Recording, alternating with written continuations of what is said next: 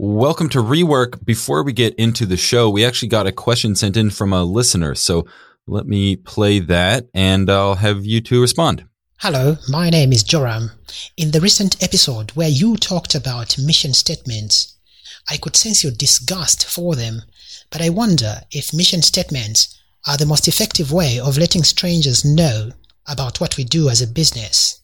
I mean, if they didn't work, bigger companies wouldn't have been paying tens of thousands of dollars to marketing companies to come up with them.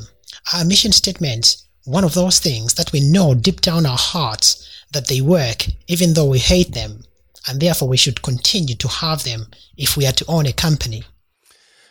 I think it is a grave misunderstanding if you think that something works just because we keep doing it. We keep doing all sorts of things that make no sense in all walks of life all the time. And I think the mission statement is case in point. And I think it's a case in point of also just business cargo culting. It happens all the time. You see these trends rip through like, oh, all logos are supposed to have a swoosh. That was the joke in the early 2000s. Um, and there's just these trends like you do it because that's what others do. I don't think you need to find a deep wisdom necessarily in the fact that this is working. It could be, but I think it's also entirely possible that we're just keeping up this charade.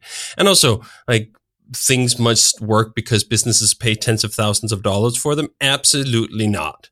um, large companies in particular waste gobs of money on things that absolutely do not work all the time. So I think it's better actually to flip it around. Instead of thinking like these must work because we do them, try to remove them and see if it doesn't still work. Do you think Nike's going to go out of business if uh, they pull down their mission statement, if they have one somewhere, or any other company really? That's the falsification approach. Mm. Not um, we're too afraid these might do some magic. Just try to remove them and then see what happens. Um, as we mentioned, Basecamp hasn't had a real mission statement. We've been in business for damn near 20 years, made plenty of writings on missions of all sorts, but not the mission statement as we discussed last time. And we were more than just fine. So try to remove it, even just for a year. Hide it. Is anyone even going to notice that it's gone? I doubt it. I think that lesson itself is is really valuable. This idea of just don't do something you thought you had to do. Um, I've told this story before. I don't know on this podcast or not, but way back when I was doing website design, um, so this is back in the late '90s. I used to think you had to write this really long proposal, this really ornate proposal to get work. I would I would be asked, I'd get an RFP and get you know this this request for proposals and spend a lot of time on a lot of intricate proposals. And at some point, I'm like, I just don't like to do these, so let me just keep shortening them and shortening them. And then I realized that well, I, I, noticed that I got a uh, a proposal from somebody else to to redo. I think it was a kitchen or bathroom situation I had at my at my apartment, and all I did was I got the proposal and I looked at the back page. I looked for the price and the time. Like that's all I really wanted to know. Like how much is going to cost and how long is this going to take? And I just realized that if that's all I'm doing, that's probably all anyone else is doing. If they're asking me to submit a proposal, they already know my work. They already know who I am. They already know what I can do what's it going to take? How long is it going to take? How much is it going to cost? So I kept reducing the proposals down to a single page ultimately with was basically a statement and a price and a time. And it was easier for me. It was more like direct and clear for, for who, who I was bidding. And uh, it was a differentiation point too, which was like, here's my approach, which is straightforward and simple. And here's everyone else's approach, which you've got to like labor through this long document. Mm-hmm. And I don't think I won or lost any more work right. You know, it was just about the same. Maybe I won some more, maybe I, I don't know, but like it didn't matter. It was about right. And at the end of the day, like it was a good reminder that I don't have to do all these things I thought I had to do. I thought I had to stay up late. I thought I had to write these long things. I thought I had to submit these big, fancy things. And it turns out you probably don't have to. Yeah.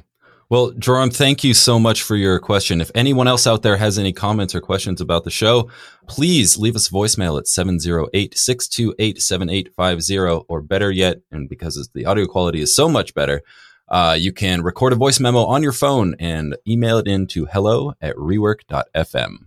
Okay, now for the show. Welcome to Rework, a podcast by Basecamp about the better way to work and run your business. I'm your host, Sean Hildner. This week, we're talking about the word startup. You know, we've talked about the importance of language on the show before, but startup is a special word that carries with it a ton of baggage.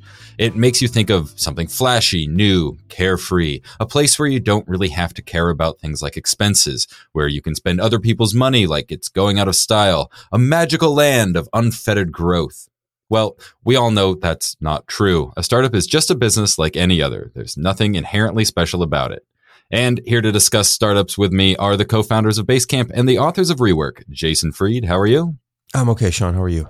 Wonderful. And David Heinemeier Hansson, how are you? Good, good. Fantastic. This week we are talking about the chapter Start a Business, Not a Startup. Uh, I know how, I think we've talked about this word startup before uh, in, in a previous episode, but can you sort of, I guess, lay out the the definition of that sort of fairy tale ideal of what a startup is. What what does that word conjure in your mind? For me, it, sort of conjures up this this this feeling that there's a, a reason to suspend basic economics and it's sort of cover for like we don't know what we're doing yet. We're not bringing in any revenue yet. We're not selling something yet. There's this just sense that like we're special and new. Now, starting a business is great. Like you're just starting a business. It's a it's a new business it's a startup is just a new business. Let's just call it a new business because that's what it has to be. It's a business. And I think that the word startup just bugs me because of that. It, it's this sense that like we're this special, you know, fragile thing and it's cool and the whole thing. But I just think it's distracting. And I think it takes away from the fact that this is actually a business and people still call us a startup 20 years later. Like that's wrong too, right? Yeah. I still hear that. Absolutely. Yeah. And it's like, well, people think we're a startup because we're a tech company or a software company or something like that. And we're small. And I just, yeah. I don't, I don't like the term because I don't know when it really flips. So my point is get rid of it. Just don't flip it in the first place. Just you're a new business. That's yeah. enough. Yeah. I think what's interesting about the word startup though is it has some punch. Like I've been on this side too of like, you know what, we just shouldn't use it. But I can also see there's some energy in it that at the same time I'm loath to give up, particularly because then the term will just be reserved to just the kinds of startups that we otherwise advocate caution with. The raising of tons of money, the fact that the business is in a certain location that started in the Bay Area or San Francisco or whatever. And it feels like giving up some territory that actually has some some energy in it. Uh, that there is an identity in the word startup of we are a new business. Now, I think the big danger is when, as Jason says, it becomes sort of like it's a separate species of thing rather than a subcategory. Just like we have we have small companies, we have big companies. All both kinds of companies. We'd also have startup companies that are essentially just, hey, you get to call yourself a startup for like 18 months. That's it. Not 20 years. 18 months and one day you have now graduated and you're a small business, whether you're profitable or not. But in much the same way that like you turn 18, hey, you get the right to vote. That's just it. After that, that's just what happens. And I think startup could have that same potential and could avoid being captured by the kinds of people who prey on that energy in that word to lure people in who think like, oh yeah, I want to do a startup because that sounds really exciting. We're all doing startups. Startup is just the first phase of business. And then to connect it to Jason's point from the last discussion we had is like, in many ways, we need to take it down a notch, uh, a peg. this is the easy time. The startup when it's just, uh, you and a few people, or even more so, the startup when you raised a bunch of money and you don't actually have to account for your expenses, that's the easy time. It shouldn't be flipped in this way that like all the glory of getting going is with the startup because like that's so hard and blah, blah, blah. Absolutely not. It's just that early phase and that's what it should be.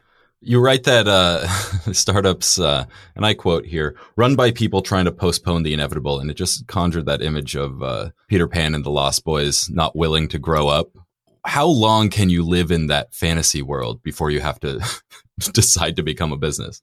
Well, I think unfortunately you can delay maturity for an awful long time. right. We made this we made this point in the chapter. A business without a path to profit isn't a business, it's a hobby.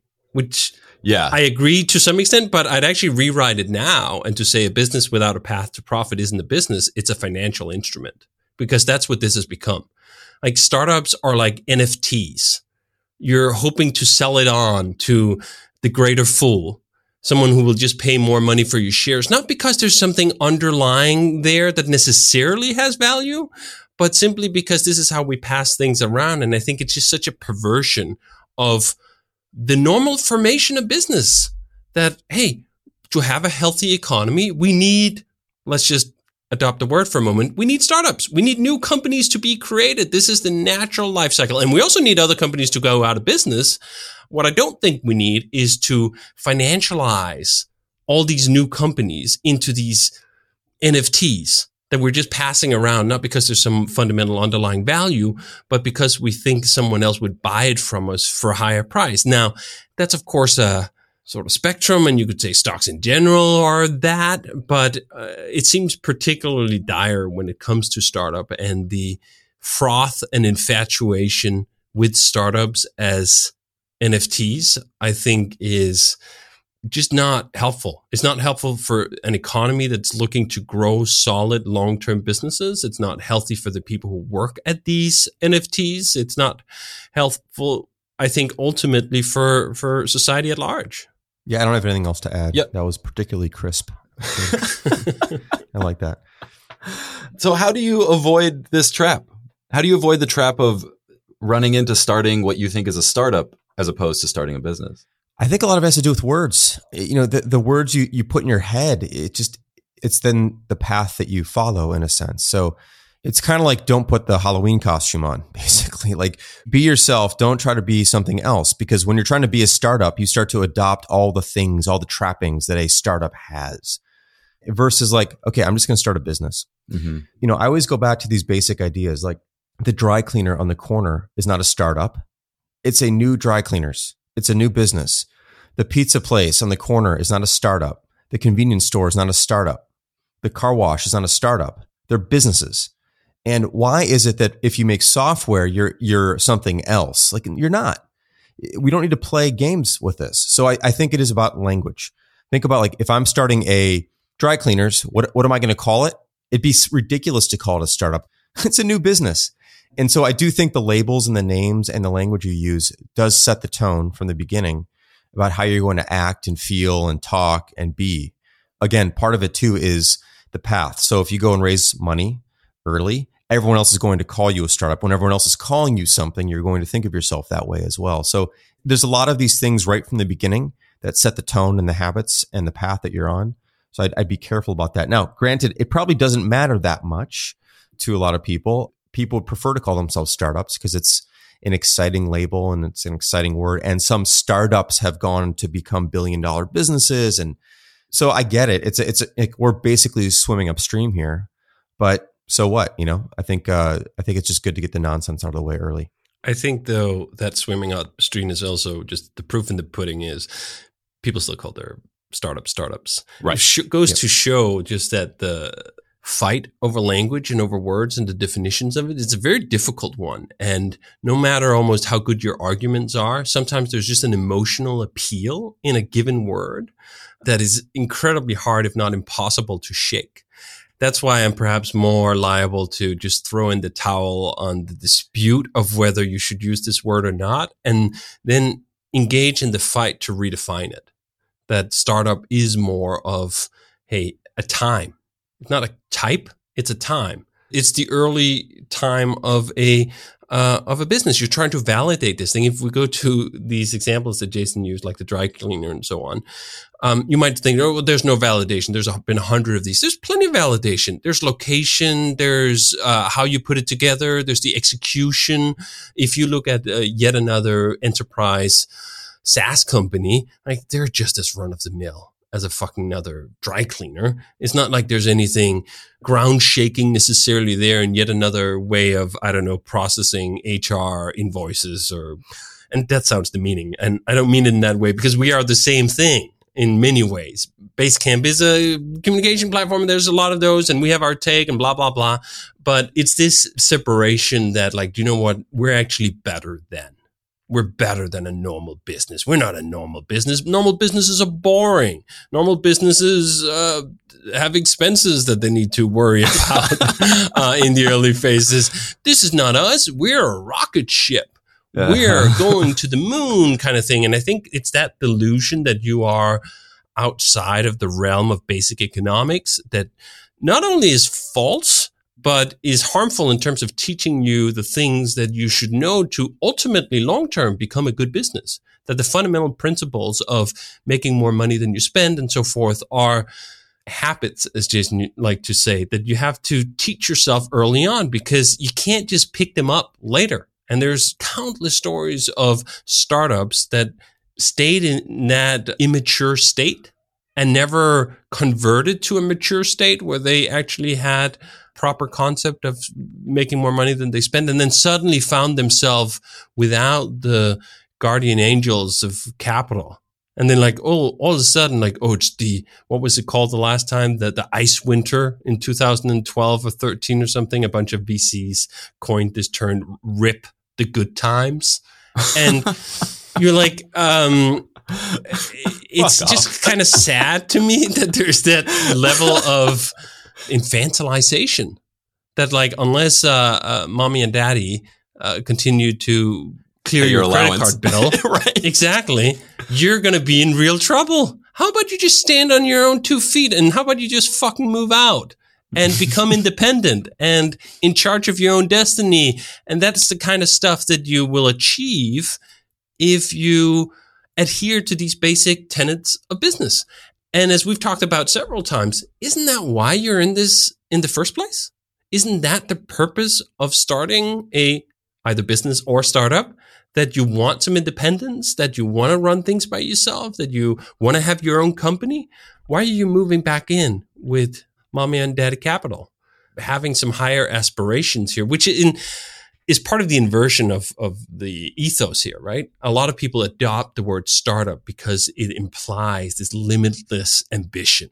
Right. That we're not for just going in orbit, we're going to the moon. And yet at the same time, you don't even have the ambition to get your own house in order and to move out and be independent and in control of that destiny of yourself. There's some weird schism here to me in presenting yourself as this extremely ambitious business while at the same time not being in control of your own destiny. As Jason was saying earlier in, in this conversation, uh, I still hear Basecamp described as a startup 20 years later. Did you ever think of Basecamp, or I guess 37 Signals at the time, as a startup? Yeah, it was just always a, a business. We were, we were starting a business back in the day as three of us starting a business and that was that. You start a business and like you start doing work and you start you know at the time we were finding clients and they were paying us for the work we were delivering the work and we were sitting around a desk and doing the work. That's what it is. And that's all it was. And all it still is. You know we're a business. We make stuff and we work together and we deliver things for customers. We take care of customers. We take care of employees. We do the things that a business does there's nothing you can do that a startup does that a business doesn't do. right. Um, so there's no, I just have never thought about it, about yeah. it in any other way. I don't think we've ever had that desire to embellish either. Yeah. Right. As to pretend that this is more than just that because there was enough satisfaction in, Hey, we're running our own business.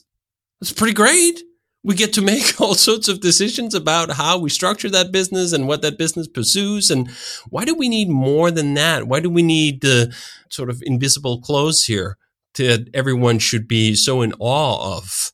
No, just a, just a business and that's fine. And I think having that sense of confidence that you don't need to blow it up to more, you don't need to act bigger than you are or be on a different path that you are, I think is really key to how our experience turned out quite different than a lot of other tech startups turned out. And a lot of that does come to the, the funding. The whole premise of raising money is pretending. I'm going to pretend that I am worth a billion dollars seven years from now. now, that implies just such a pomposity, right? A billion dollars based off an idea. Wow, that's quite some extrapolation you got going there. Really fancy. and I think then all these other things come along with it that you can't just be like, well, I'm just a business. Because like you're supposed to be worth a billion dollars in about uh, seven years. That's not that long. Well, this podcast is about looking back at least 11 years to when you published uh, the book Rework. But as this is the last episode before the new year, uh, I want to give you uh, a little bit of time here at the end to uh, talk about what you're looking forward to in the future. What's 2022 have to offer that you're excited about as far as Basecamp's concerned? Well, it'll be our 23rd year being a startup. So that's going to be great. Um, there's a lot to look forward to next year. I think um, in many ways, 2021 was for us all about 2022 and beyond um, in a way that we didn't necessarily anticipate. Mm-hmm. Um, but we have a, a, a new sense of ambition, which is something that's kind of a weird thing to find 22 years in. But you know, you stick around long enough, and the wave comes back, and, and we're excited about some of the things we're working on. Basecamp and Hey, of course, working on these at the same time. We've hired a bunch of wonderful people recently, so we can do a lot more. Our overarching aim right now is just to become a more capable company that can do two or three or four things at once instead of just one thing at a time. And we've already put that into motion. So that's particularly exciting. Broadly, like these aren't promises, but I'd love to uh, build a Hey calendar this year. We've been talking a lot whoa, about whoa, that. whoa. I don't know if I should even publish that. Yeah, well, we'll see. I, we'd love. I said we'd love to, not that we're Sure, going to, but we'd love to. Maybe we will. We have another product idea that could happen. There's there's a lot of things that are going on, but mostly Hey and Basecamp are going to get better and better and better and better at a really sustainable six weeks at a time pace that I think is going to really impress a lot of people and surprise a lot of people. Um, and so we have a lot of ideas, and we're eager to uh, to get to them and uh, continue to do things our own way. Mm-hmm. Yeah, I think in many ways, as Jason said, it's it's odd to some extent that 20 plus years into this, there's this level of excitement. Yeah. Um, you have this sometimes, perhaps this is one of the reasons people are not so keen to embrace the word 20 year old business because it sounds stale to some extent. I think there's a lot just good stuff in that. Wow, you've lasted 20 years. That that's a, that's some stamina to have and, and most people don't make it that fast. But there's also the flip side of it like you must be set in your ways in ways that can't change or you can't fundamentally try new things or develop new ambitions or whatever. And I think if you look at the current makeup of the company and where we're going, like I'm hard pressed to remember when we last had this amount of bursting energy. Mm-hmm. And that is just really exciting. And it's exciting in all the ways. It's exciting with the products and where they're going. I'm incredibly excited about some of the technology we've been developing that's finally like all the pieces are coming together at the same time. I mean, I've been working on Ruby on Rails for, uh, what is that going to be now? Almost 18 years. And I'm insanely excited about that latest version we're about to release just before Christmas or right after Rails 7 that just has all this great stuff that we built during the creation of Hey.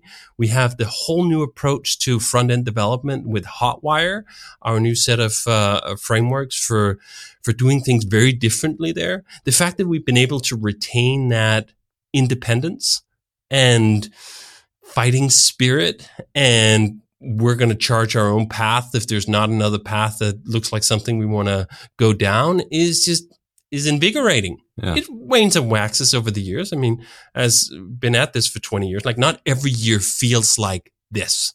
I, I, I didn't come up on every Christmas thinking, holy shit, next year. Wow. right. Wow. It's just loaded up. Like, look at all these things. You line up all the things and you go like, wow. New toys under the tree. Yeah, the toys under the tree. And I just, I can't wait to, to open them up, to show them off and to engage with all of that and see 2022 as a, as a new thing. Yeah. Incredibly excited in a way that hasn't happened that many years in that way over 20 plus years. Well, fantastic. I think that's a perfect place to to wrap it up. Uh, like I said, there's not going to be an episode next week. Uh, we're going to take a short break for holidays and New Year and to catch up on episodes and give my bosses a break from me bugging them every week. So uh, we will see all of you in 2022. But for now, I want to say thank you to David Heinemeier Hansson Thanks, Sean. and thank you, Jason Fried. Thank you, Sean. All right. Happy New Year. You too. All right. Late.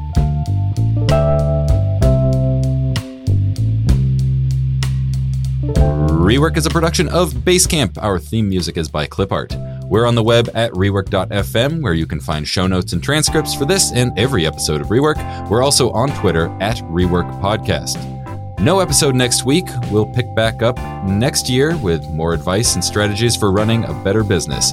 If you like the show, I'd really appreciate it if you would leave a review on Apple Podcasts. And if you have any comments or questions for Jason or David, leave us a voicemail at 708 628 7850. Or better yet, record a voice memo on your phone and email it to hello at rework.fm.